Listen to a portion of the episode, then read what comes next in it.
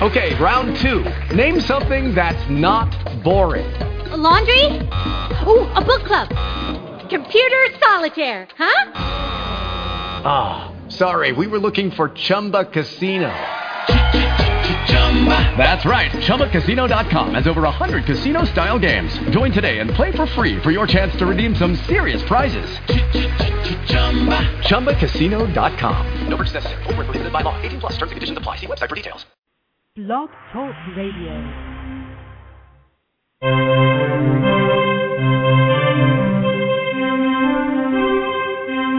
Hi, this is Stephen Nill, CEO of CharityChannel.com.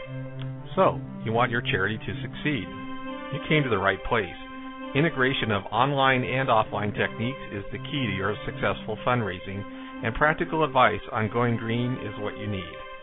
With this show, The Nonprofit Coach with Ted Hart, you will learn from experts around the world who provide advice you can use. Our host is Ted Hart, one of the foremost nonprofit thought leaders. This year, he is celebrating 25 years in the nonprofit sector and the 10 year anniversary of his firm, TedHart.com. His books range from successful online fundraising to the use of social media and how to make your nonprofit green. His guests are leaders in their field who will share tips and trade secrets for nonprofit management, green strategy, and fundraising success. Ted lectures around the world, but now he's here for you. From the latest in charity news, technology, fundraising, and social networking. Here's Ted. And good afternoon, listeners. Thank you so much for joining us here on the Nonprofit Coach. Today is Tuesday, April 5th, coming to you live from the nation's capital. And as always, here on the Nonprofit Coach, you can call in to ask questions of our page two expert by dialing 347 324 3080. You can also join us over in the chat room. I see a few folks starting to join us in the chat room. You can ask questions there. Uh, or if you're shy, you can also email me at tedhart at tedhart.com. But as always, here on the Nonprofit Coach, we start the show off with page one news.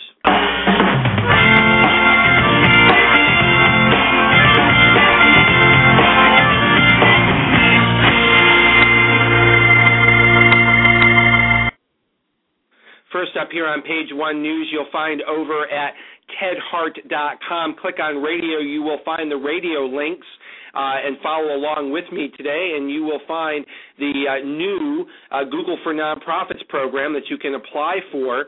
Nonprofit organizations, the benefits are Google Grants, YouTube for Nonprofit, Google Earth Outreach Grants, and Google Apps for Nonprofits. Uh, and this provides you with more of a Google Apps for Business approach, more of an enterprise approach uh, to using the Google Apps. So this is very much worthwhile. We have the links for you over at tedhart.com. Again, click on radio and you'll find the radio links where you can apply for the Google for Nonprofits program.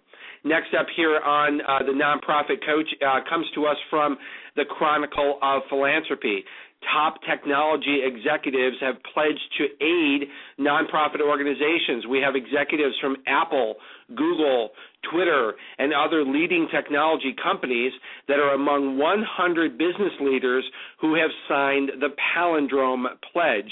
What that is is a commitment to spend a year leading, lending their management expertise to nonprofit organizations. This was reported by Fast Company and the Wall Street Journal. You can read a little bit more about it over at tedhart.com under radio links. Uh, next up, also here from the Chronicle of Philanthropy, is really great news uh, for our friends in India. Uh, and I'm not going to do a very good job with this gentleman's name, uh, but the Indian industrialist Gandhi Mallikarjuna Rao has announced last week that he will donate $340 million to charity. Uh, he is the chairman of GMR Group in Bangalore, uh, and uh, he is giving his entire 12.5% stake uh, in a firm that he uh, heads over there, uh, and uh, he is giving that to a foundation to create an endowment. So this is really um, a, a terrific group. He's part of 70, a group of 70 wealthy Indians uh, who met privately last week with Warren Buffett and Bill and Melinda uh, Gates, who of course have been spearheading uh, the donations of significant wealth uh, to charity here in the United States and around the world.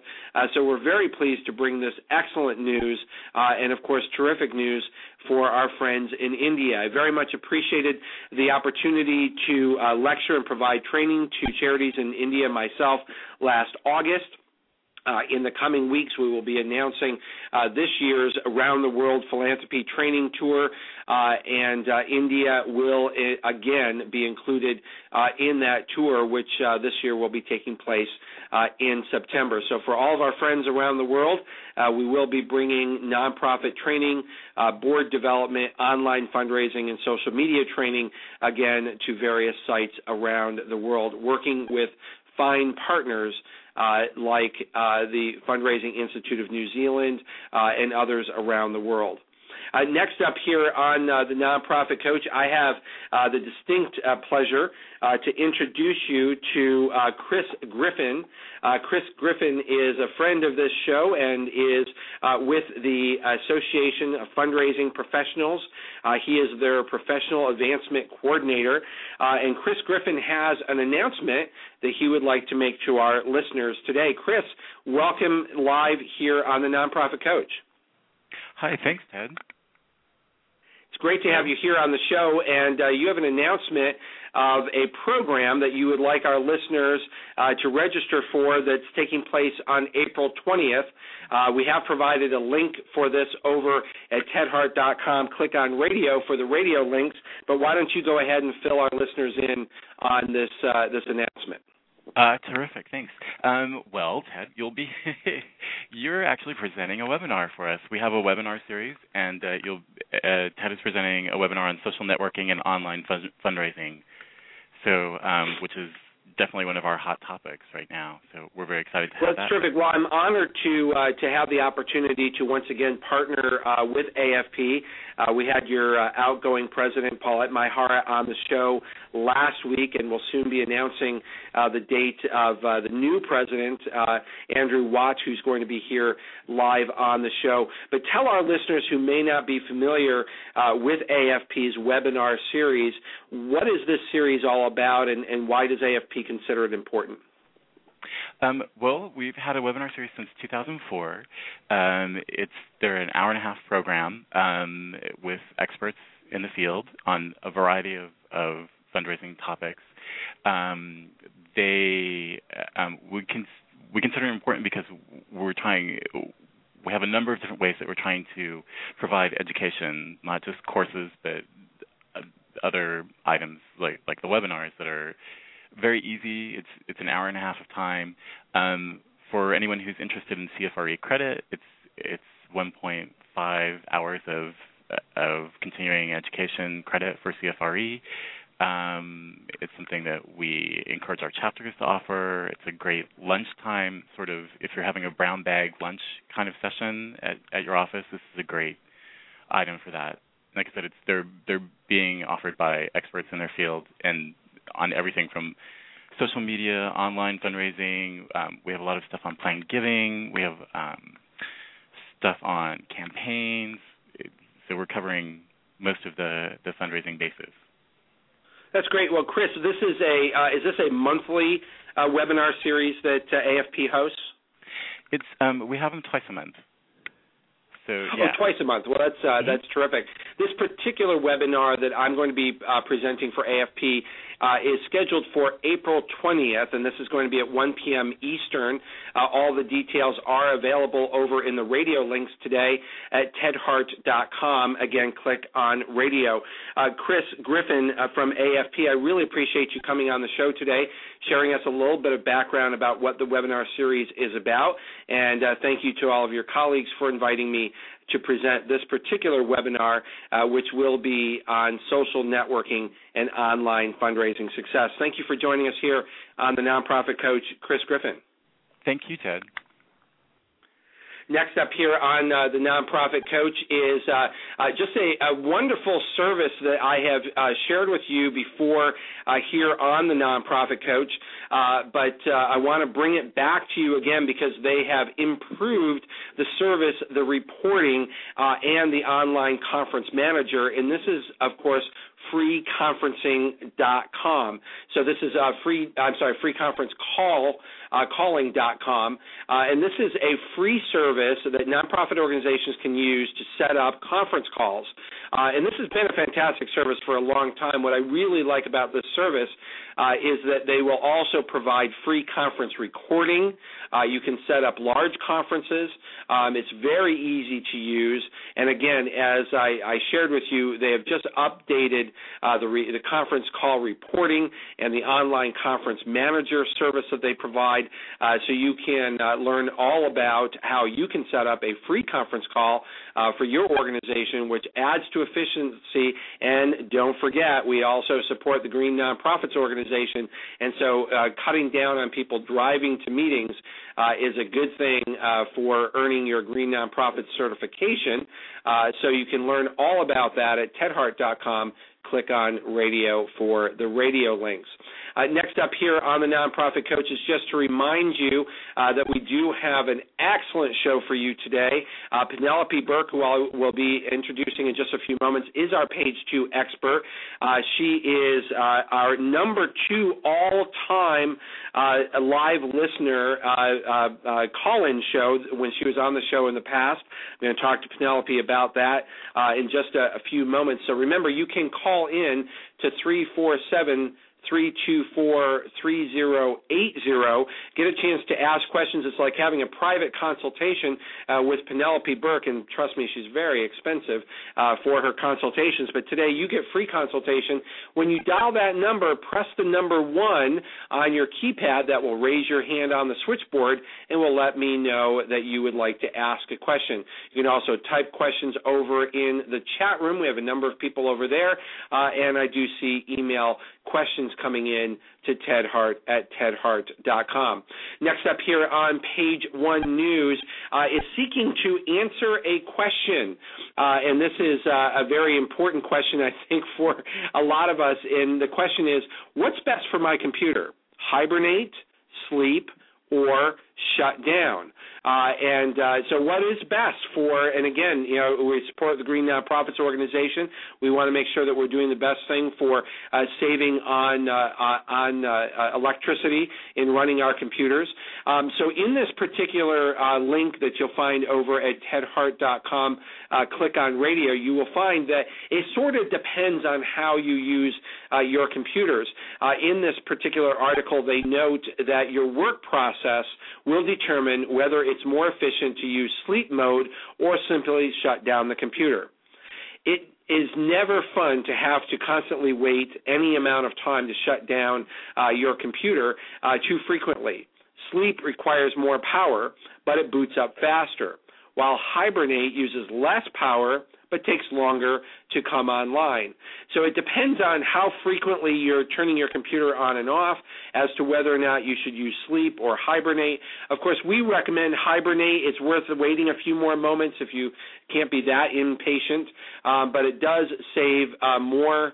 Uh, power. It uses less power if you use hibernate than sleep, and you can read all about that over in the radio links at uh, tedhart.com. Next up here on uh, the uh, nonprofit coach is just to remind you uh, a few months back we drew your attention uh, to the 2011 youtube nonprofit video awards. I'm just going to share with you um, the uh, the little audio clip that we shared with you back then and then i want to uh, bring you up to date on what's happening with those awards Did your nonprofit make a video in 2010? Then now's your chance to enter the Do Gooder Nonprofit Video Awards. Show the world all the great work you did for your important issues in 2010. Issues like the arts, health, environment, human rights, disaster relief, and so much more. Nonprofits of all sizes are welcome to enter their best work. We will award prizes to small, medium, and large organizations, as well as a special award for the best videos produced with a thrifty budget. Winning organizations will receive $10,000 in grants generously provided by the Case Foundation. Free registration for the NTC 2012 conference, video products from Flip Video, and your winning video featured on the homepage of YouTube. Winners will be announced at the 2011 Nonprofit Technology Conference in Washington, D.C. In order to participate, you must be a member of the YouTube Nonprofit Program. So if you haven't applied for this great free service, do it now. Show us the best and brightest nonprofit videos of 2010. Well, the uh, best uh, videos of 2010, the 2011 YouTube Nonprofit Video Awards, have been awarded. The Do Gooder Nonprofit Video Awards, presented by See3 Communications and YouTube, uh, were uh, presented at the Nonprofit Technology uh, Conference. And I'm very pleased to share with you in the uh, radio links today, you will find that the winners are Post Carbon Institute for a small organization video, and their video was entitled 300 Years of Fossil Fuels in 300 Seconds. Uh, next up for the medium organizational video uh, was the Ronald McDonald House of Austin, uh, whose winning video was entitled Meet the Digits. Uh, next, for a large organizational video, was the American Jewish World Service, uh, and theirs was entitled A Public Service Announcement Not Approved by uh, the American Jewish World Service. Uh, and for that Thrifty, that new category, the Thrifty Video Award, that went to Watershed Management Group. Uh, it's in your hands is the title uh, for that. You can find the link at tedhart.com. Click on radio, and uh, you will be able to actually watch each of these videos. And I have to tell you, uh, there's more than one tearjerker uh, among those videos. So uh, one of the things that I want to make sure that all of our listeners do is plan ahead uh, and register for the YouTube Nonprofit Video Awards program uh, so that you are ready to go once they make the announcement of the deadlines uh, for the 2012 awards.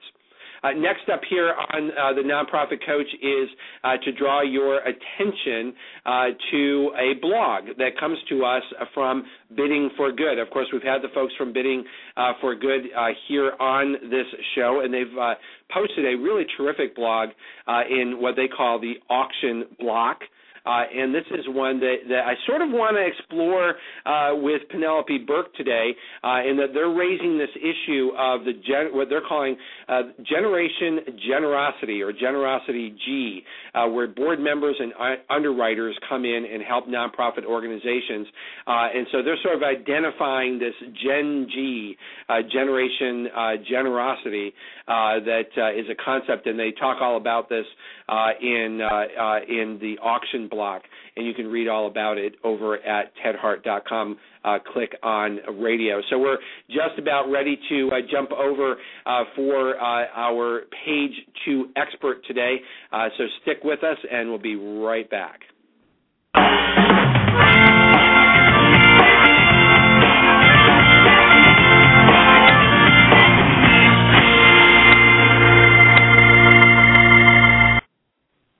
Penelope Burk is an author, researcher, and mentor celebrated for some of the most important innovations in modern day fundraising. In 2000, Penelope introduced the concept of donor centered fundraising.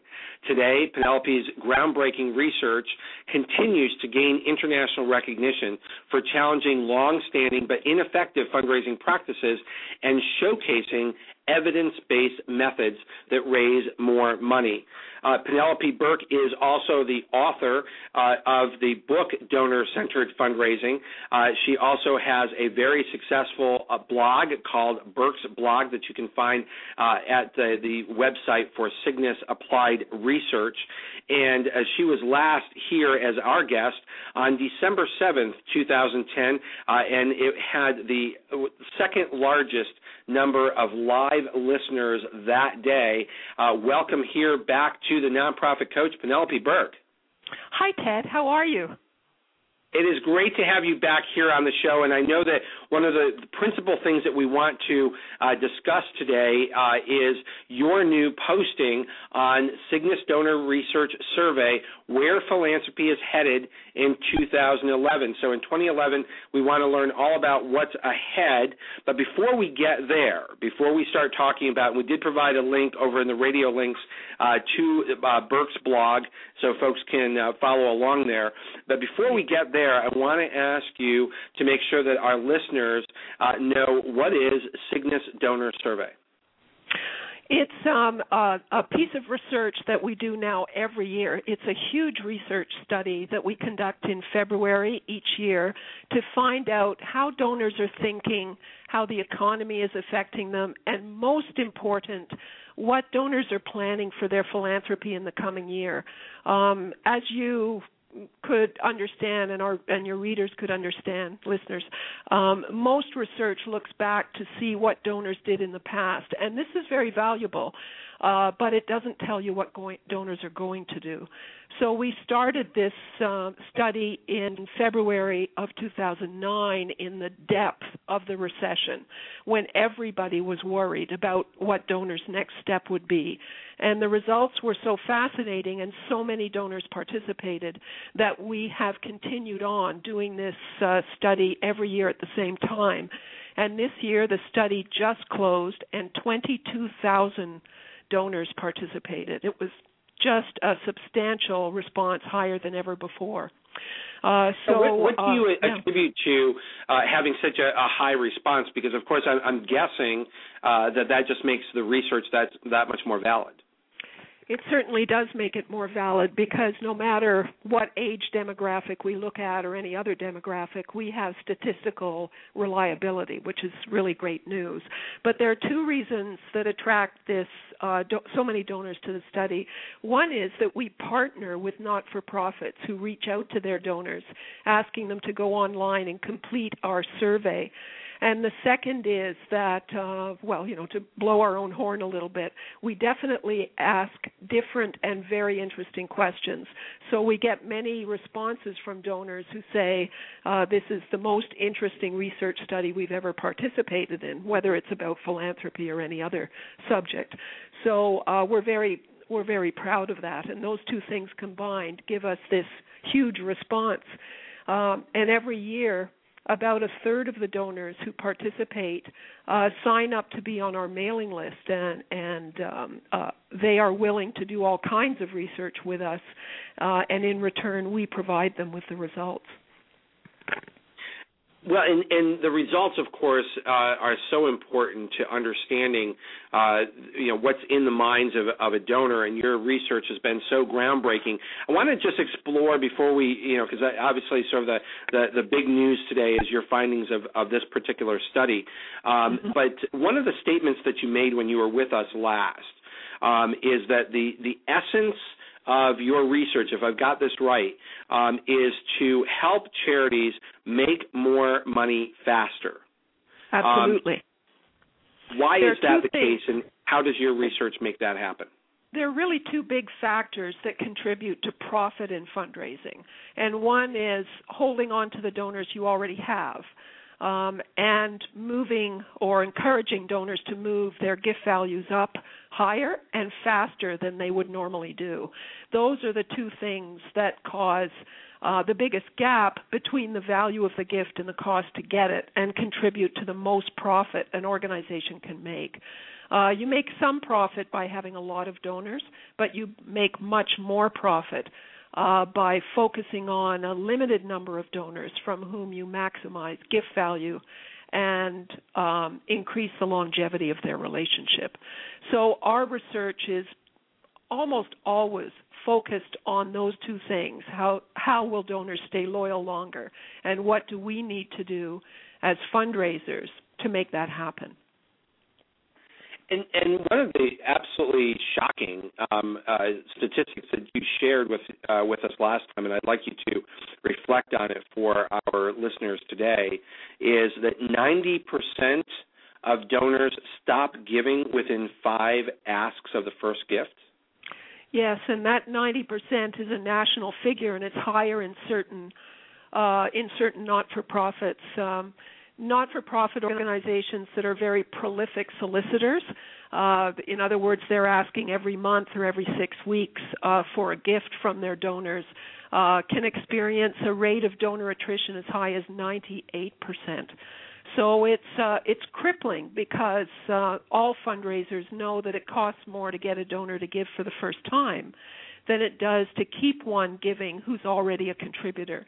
And so you only want to make that high investment once, and after that you want to hold on to as many donors as possible. So the big so problem, Penelope, what yeah. that I mean that's just that that's staggering because what what that Mhm. says is is that the long-term value of those donors is not very high if they're they stop giving after five asks. So what are charities getting wrong that's sending 90% of their donors looking for the door? Uh, two reasons fundamentally, and we asked this in every research study, and it stayed steady for 12 years. Uh, the number one reason why donors uh, stop giving is over solicitation. It used to be number two, now it's moved up to number one. And the second reason is lack of good information on what happens with their money.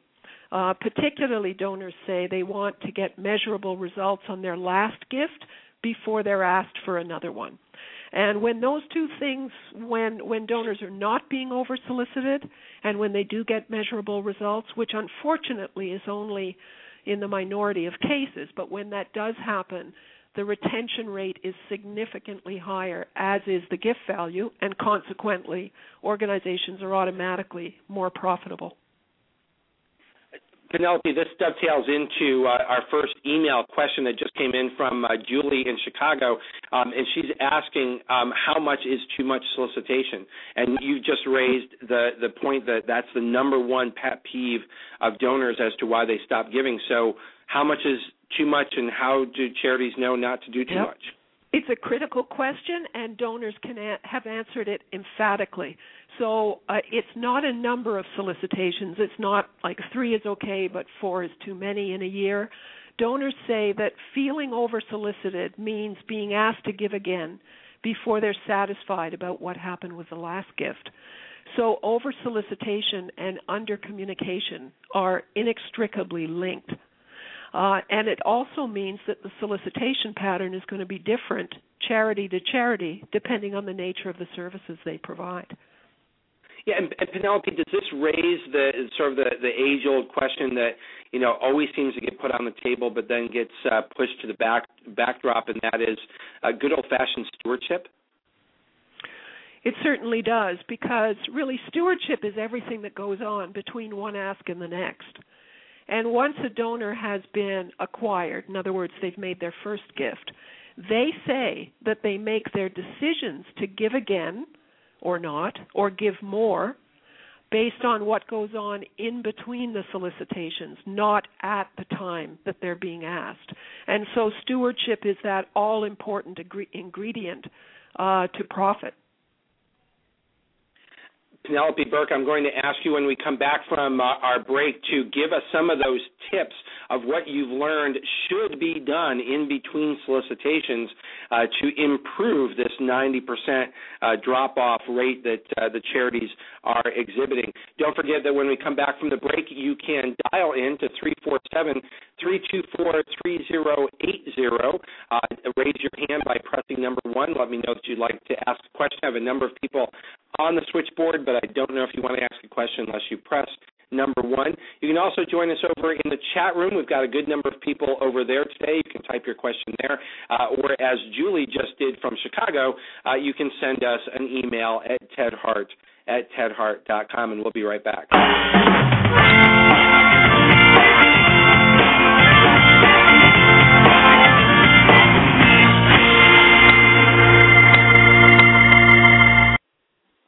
Sponsor of today's program is Pesce Law and Accounting, and they are sponsoring a webinar on building a powerful board that can fundraise.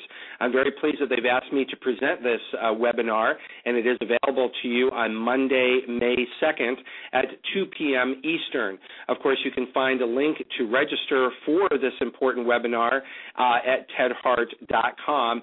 Click on radio. You'll find the radio links, and you can register right online. They also have a printable form that you can fax in uh, or mail in. Now, this is one of the first times that I've taken my very popular Building a Powerful Board That Can Fundraise uh, seminar and put it in webinar format. So I'm very pleased to have this opportunity uh, to work with Pesce Law and uh, for them to highlight uh, this particular webinar uh, by sponsoring today's show. So thank you to the folks at Pesce Law, and we're going to head back to the show.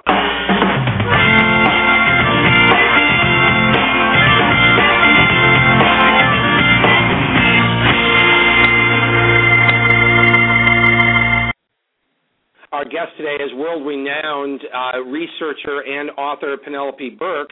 Uh, Penelope, uh, before we uh, went over on the break, um, I was asking you about what are the concrete things. We were talking about stewardship. We are talking about this absolutely astronomical number of 90% of donors stop giving within five asks of their first gift, which is incredible drop off uh, for charities. So, what does your research say are some of the good things that charities can do to try to stem that tide?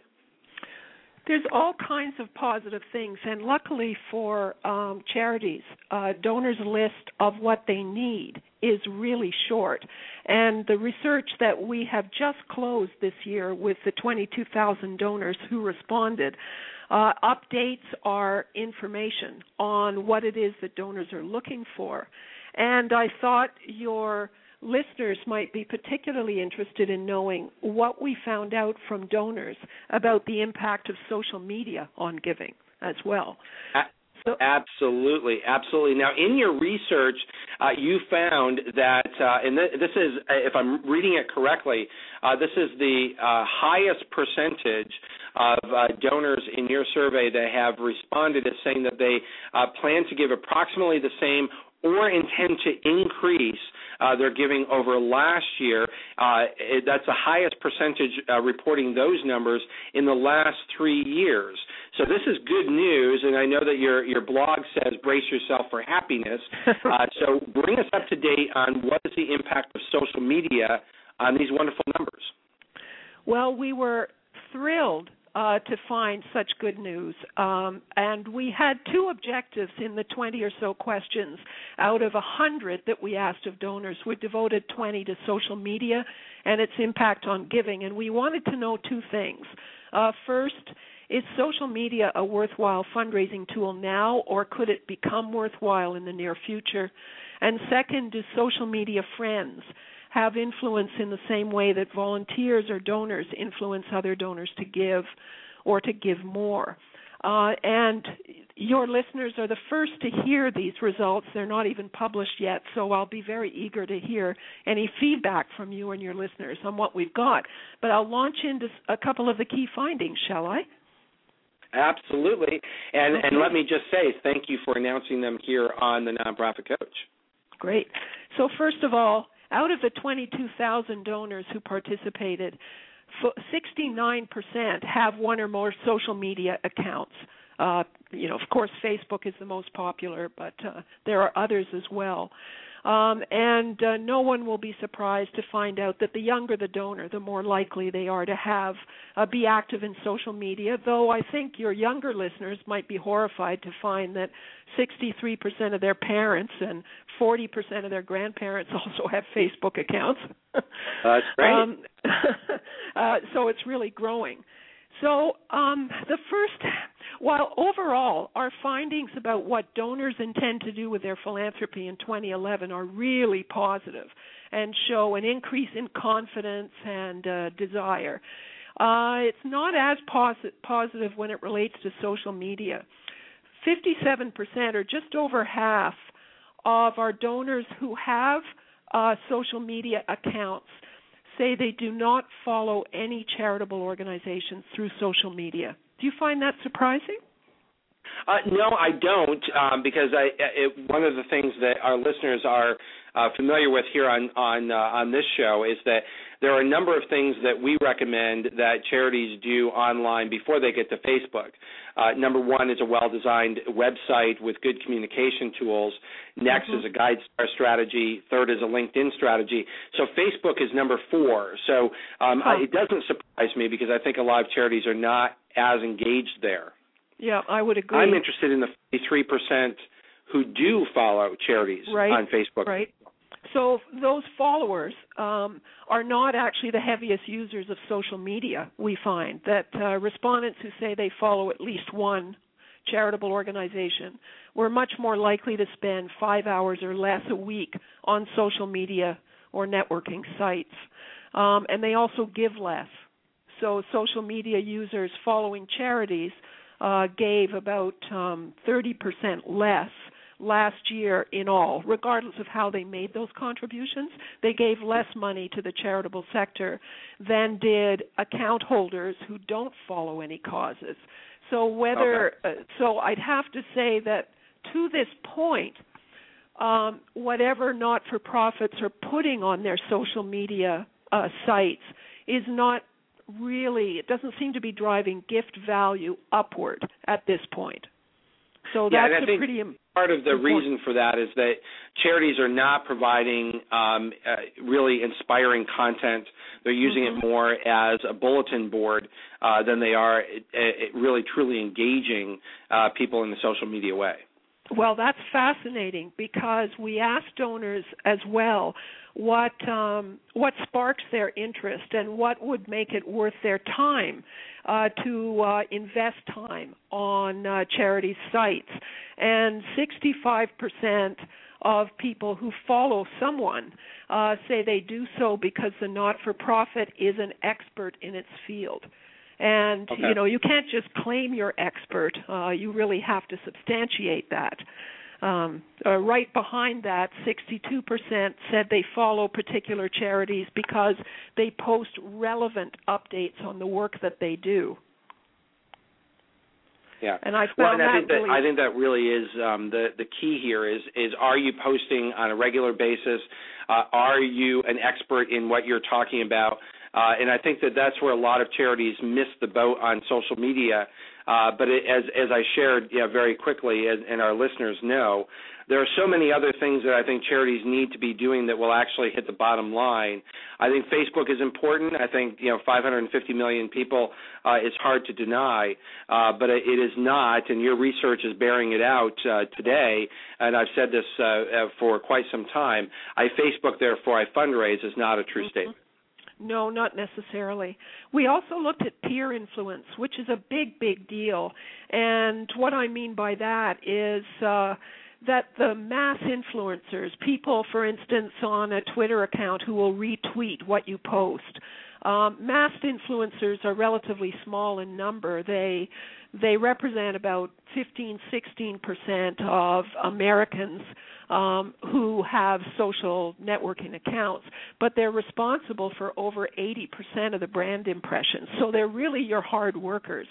And um, we asked in our survey uh, who is active, really active in that way, and about 16% of our respondents who follow one or more not for profits say that they're more likely to take an interest uh, in following if it appears on a friend's following list, which is I thought really interesting.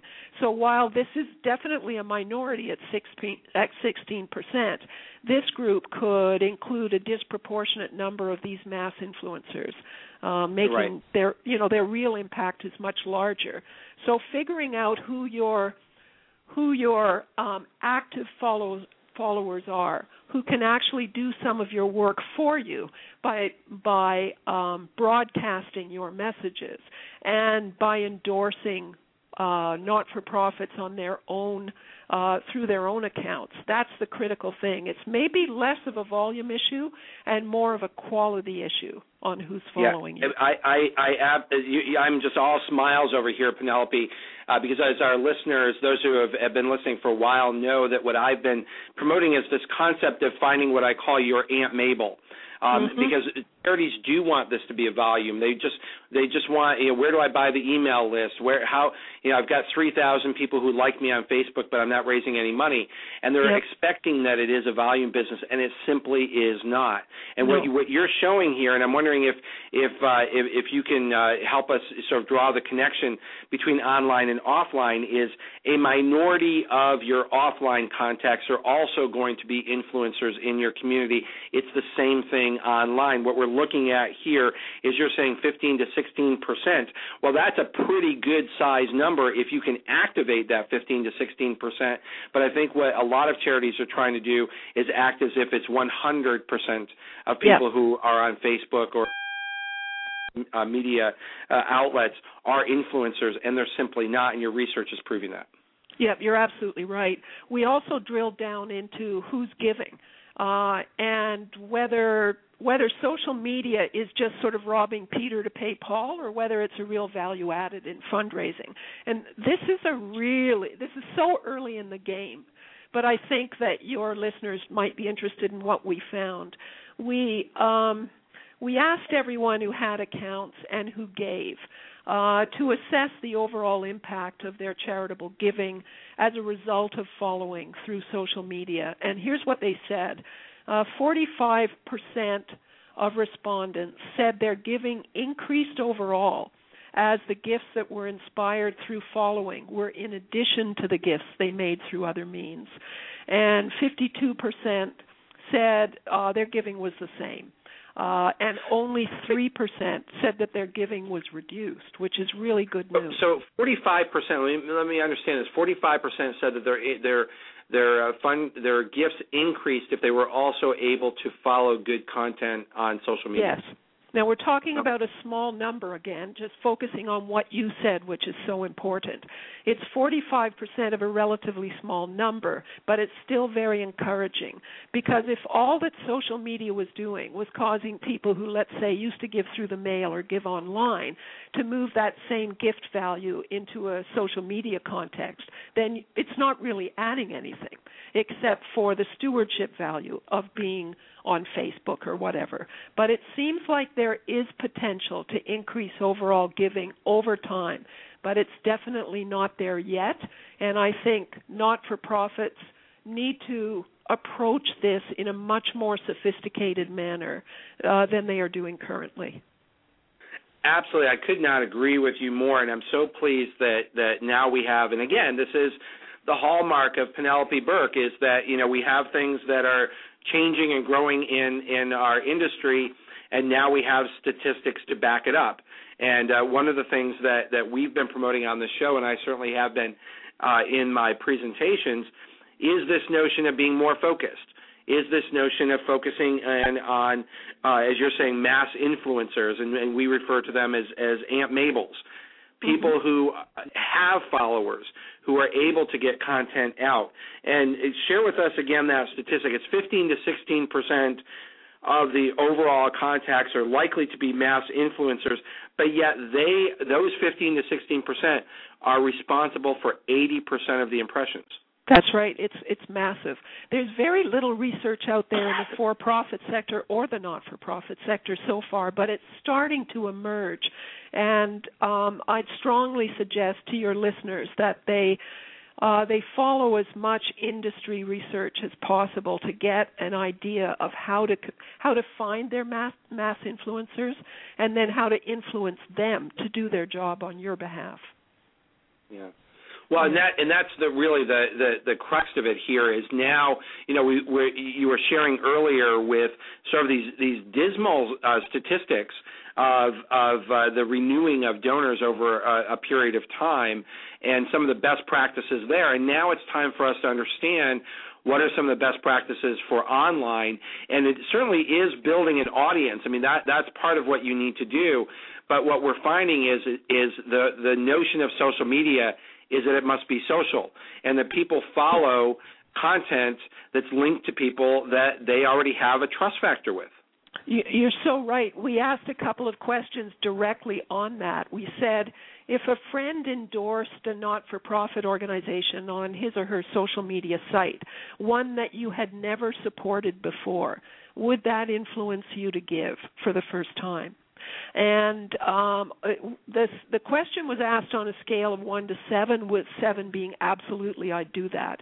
And it came out at 3.8, which is it, we're not yet in the enthusiastic range, uh, but right. there's potential for donor acquisition through this medium.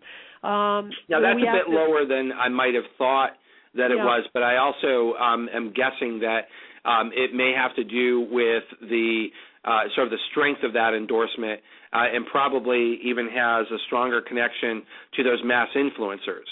That it someone does. who who has influence and knows how to use it probably can endorse a charity and have greater results than someone yep. who never done that before and doesn't really have a track record.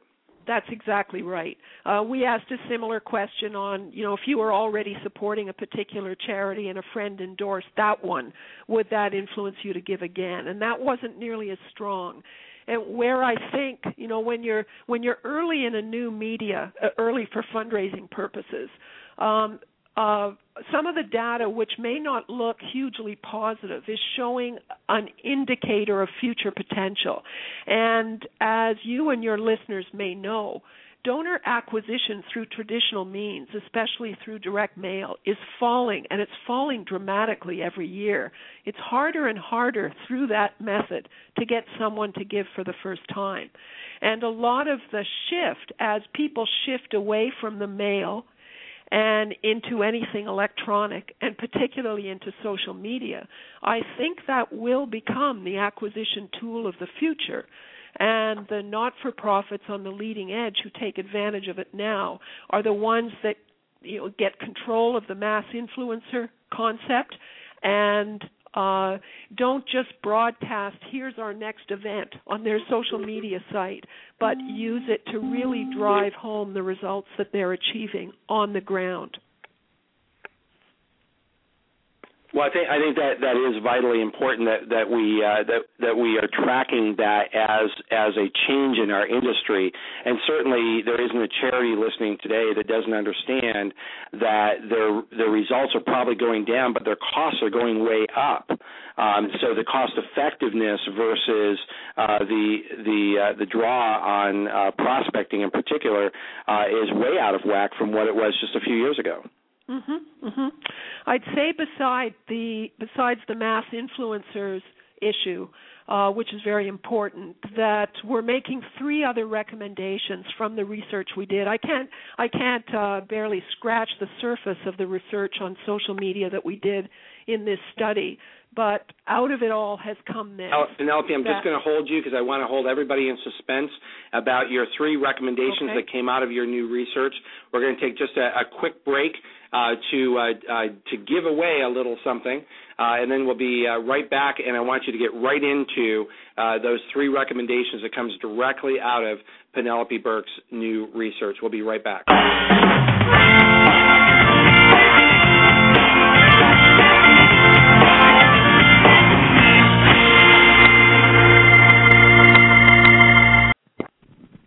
Our listeners know that uh, for the last uh, few months we have had a partnership with GreenNonprofits.org. Uh, this is a wonderful organization that seeks to help or, uh, your organization become more green and move towards green nonprofit certification. You can find them at GreenNonprofits.org. Readers of our newsletter at p2pfundraising.org uh, and the GreenNonprofits.org newsletter um, know that we have been giving away copies of the Nonprofit Guide to Going Green, and that this has been sponsored by Sanofi Aventis. Uh, if you want to learn how you can uh, win one of these uh, wonderful autographed books, uh, then uh, you can find that information at greennonprofits.org by signing up for their newsletter. So it is my privilege today to announce uh, today's winner of the most recent donated copy from Sanofi Aventis of the Nonprofit Guide to Going Green, and that is Mary Ellen Hrutka uh, from the Mid Atlantic Catholic Schools in Annapolis, Maryland. So, Mary Ellen, congratulations on winning uh, the latest copy of the Nonprofit Guide uh, to Going Green.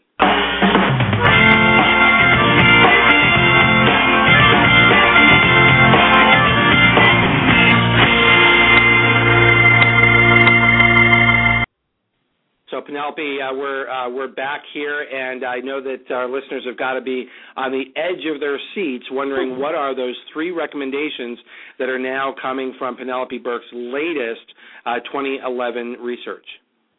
Well, number one is that since having social media accounts is now the norm for donors uh, and is increasing among middle aged donors and those over the age of 65, and also since donor communication and fundraising success are inextricably linked, it is critical that every not for profit who raises money has a presence on social media.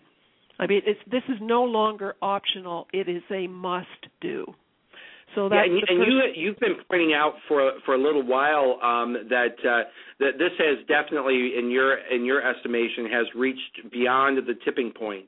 Uh, and is that because of the the age demographics that social media is now reaching beyond uh, younger users? It's definitely because of age. It's not just that, but um, age is the big factor. And uh, while it's it, I shouldn't say while it is critically important to develop uh, uh, loyalty and support among donors under the age of 35, even though they're not yet at a stage of life where they can uh, give the most generous contributions. And too much about fundraising focuses only on donors who can give big without thinking about where their future is coming from.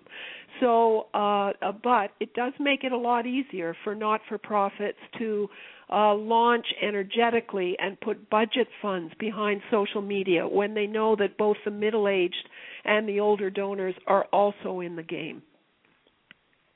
Yeah, so so in particularly for those influencers that you want to connect with, uh, they have a broader audience to uh, uh, uh, to draw from, and, and part of the the research that came out I think last year um, was this shift, and and as that research that you put out uh, showed that it, it is even among donors over age 65. Yes, absolutely right. So my second so what's number two? Yeah, number two is that um, the majority of account holders don't follow any charities, as I mentioned before.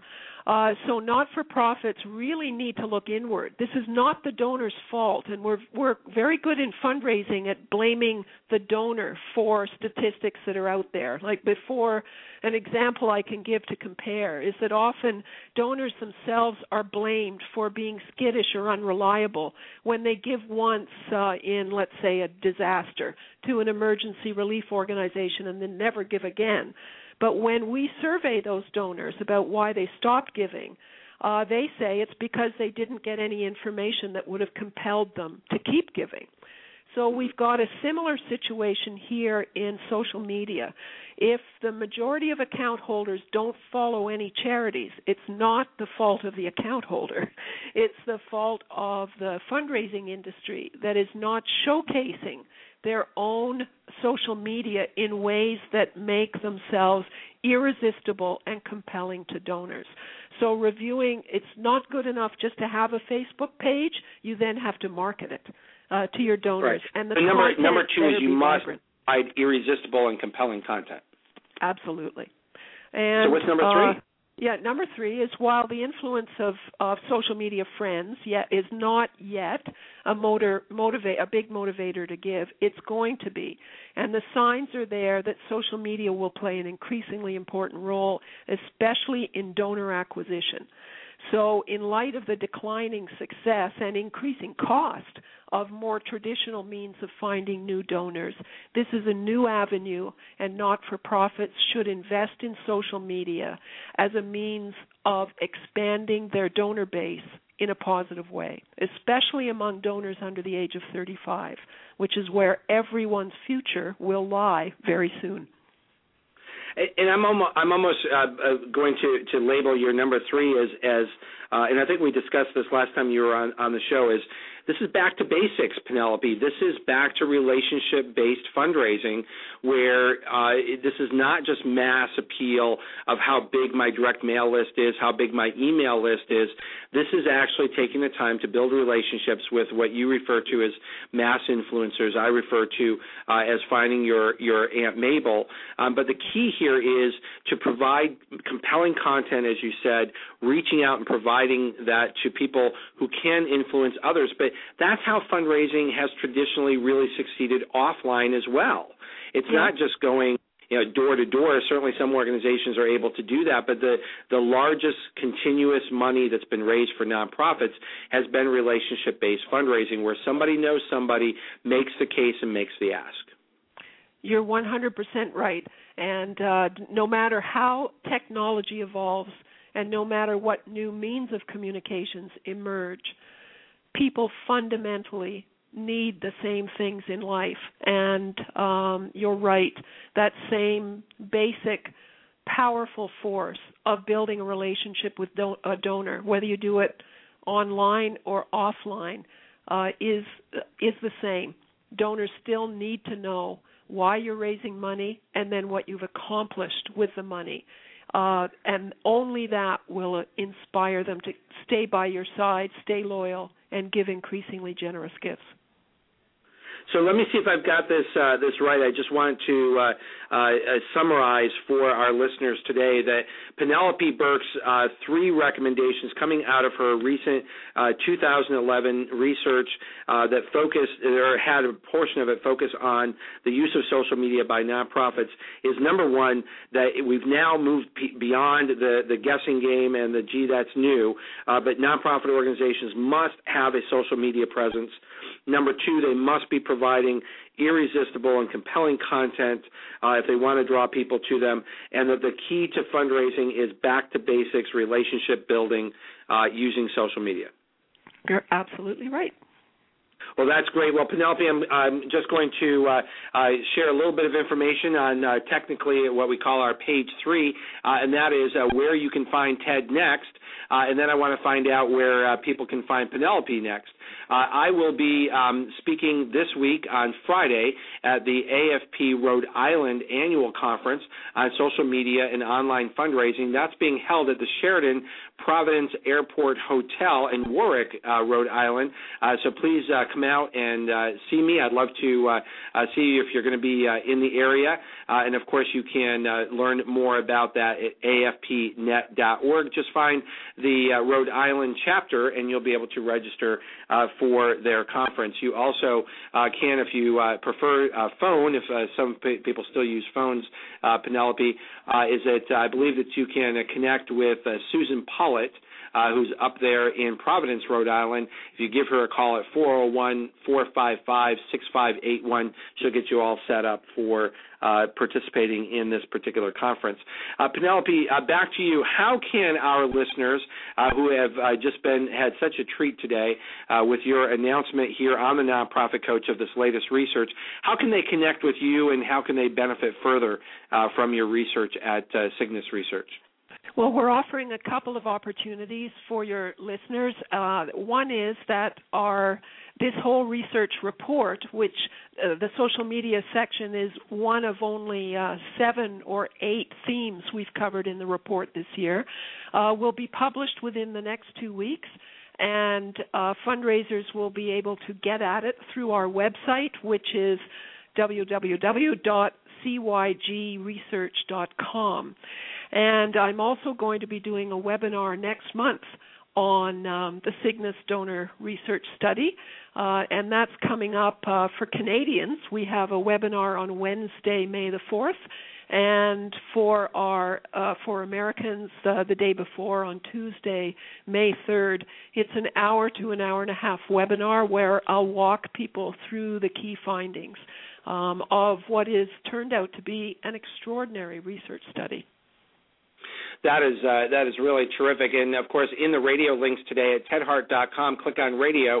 Uh, you will find a link to uh, Penelope Burk's uh, latest uh, blog posting, and in there is a link where you can register to get notification uh, about the 2011 Cygnus Donor Survey report.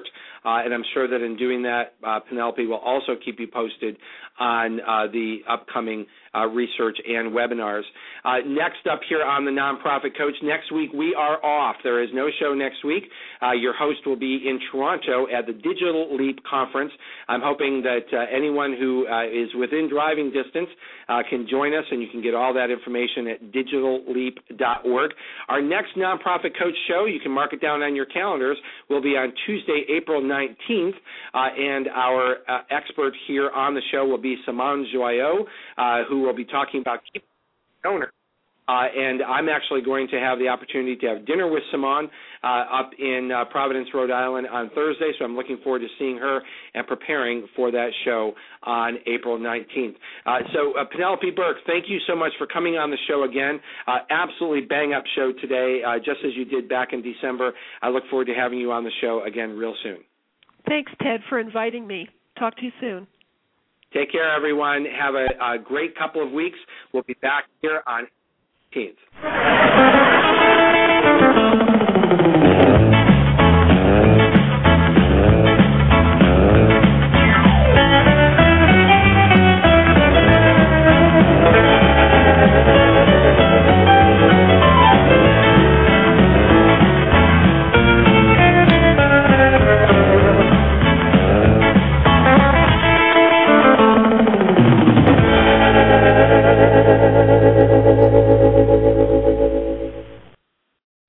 Lucky Land slots, you can get lucky just about anywhere. Dearly beloved, we are gathered here today to. Has anyone seen the bride and groom? Sorry, sorry, we're here. We were getting lucky in the limo and we lost track of time. No, Lucky Land Casino, with cash prizes that add up quicker than a guest registry. In that case, I pronounce you lucky. Play for free at LuckyLandSlots.com. Daily bonuses are waiting. No purchase necessary. Void where prohibited by law. 18 plus. Terms and conditions apply. See website for details.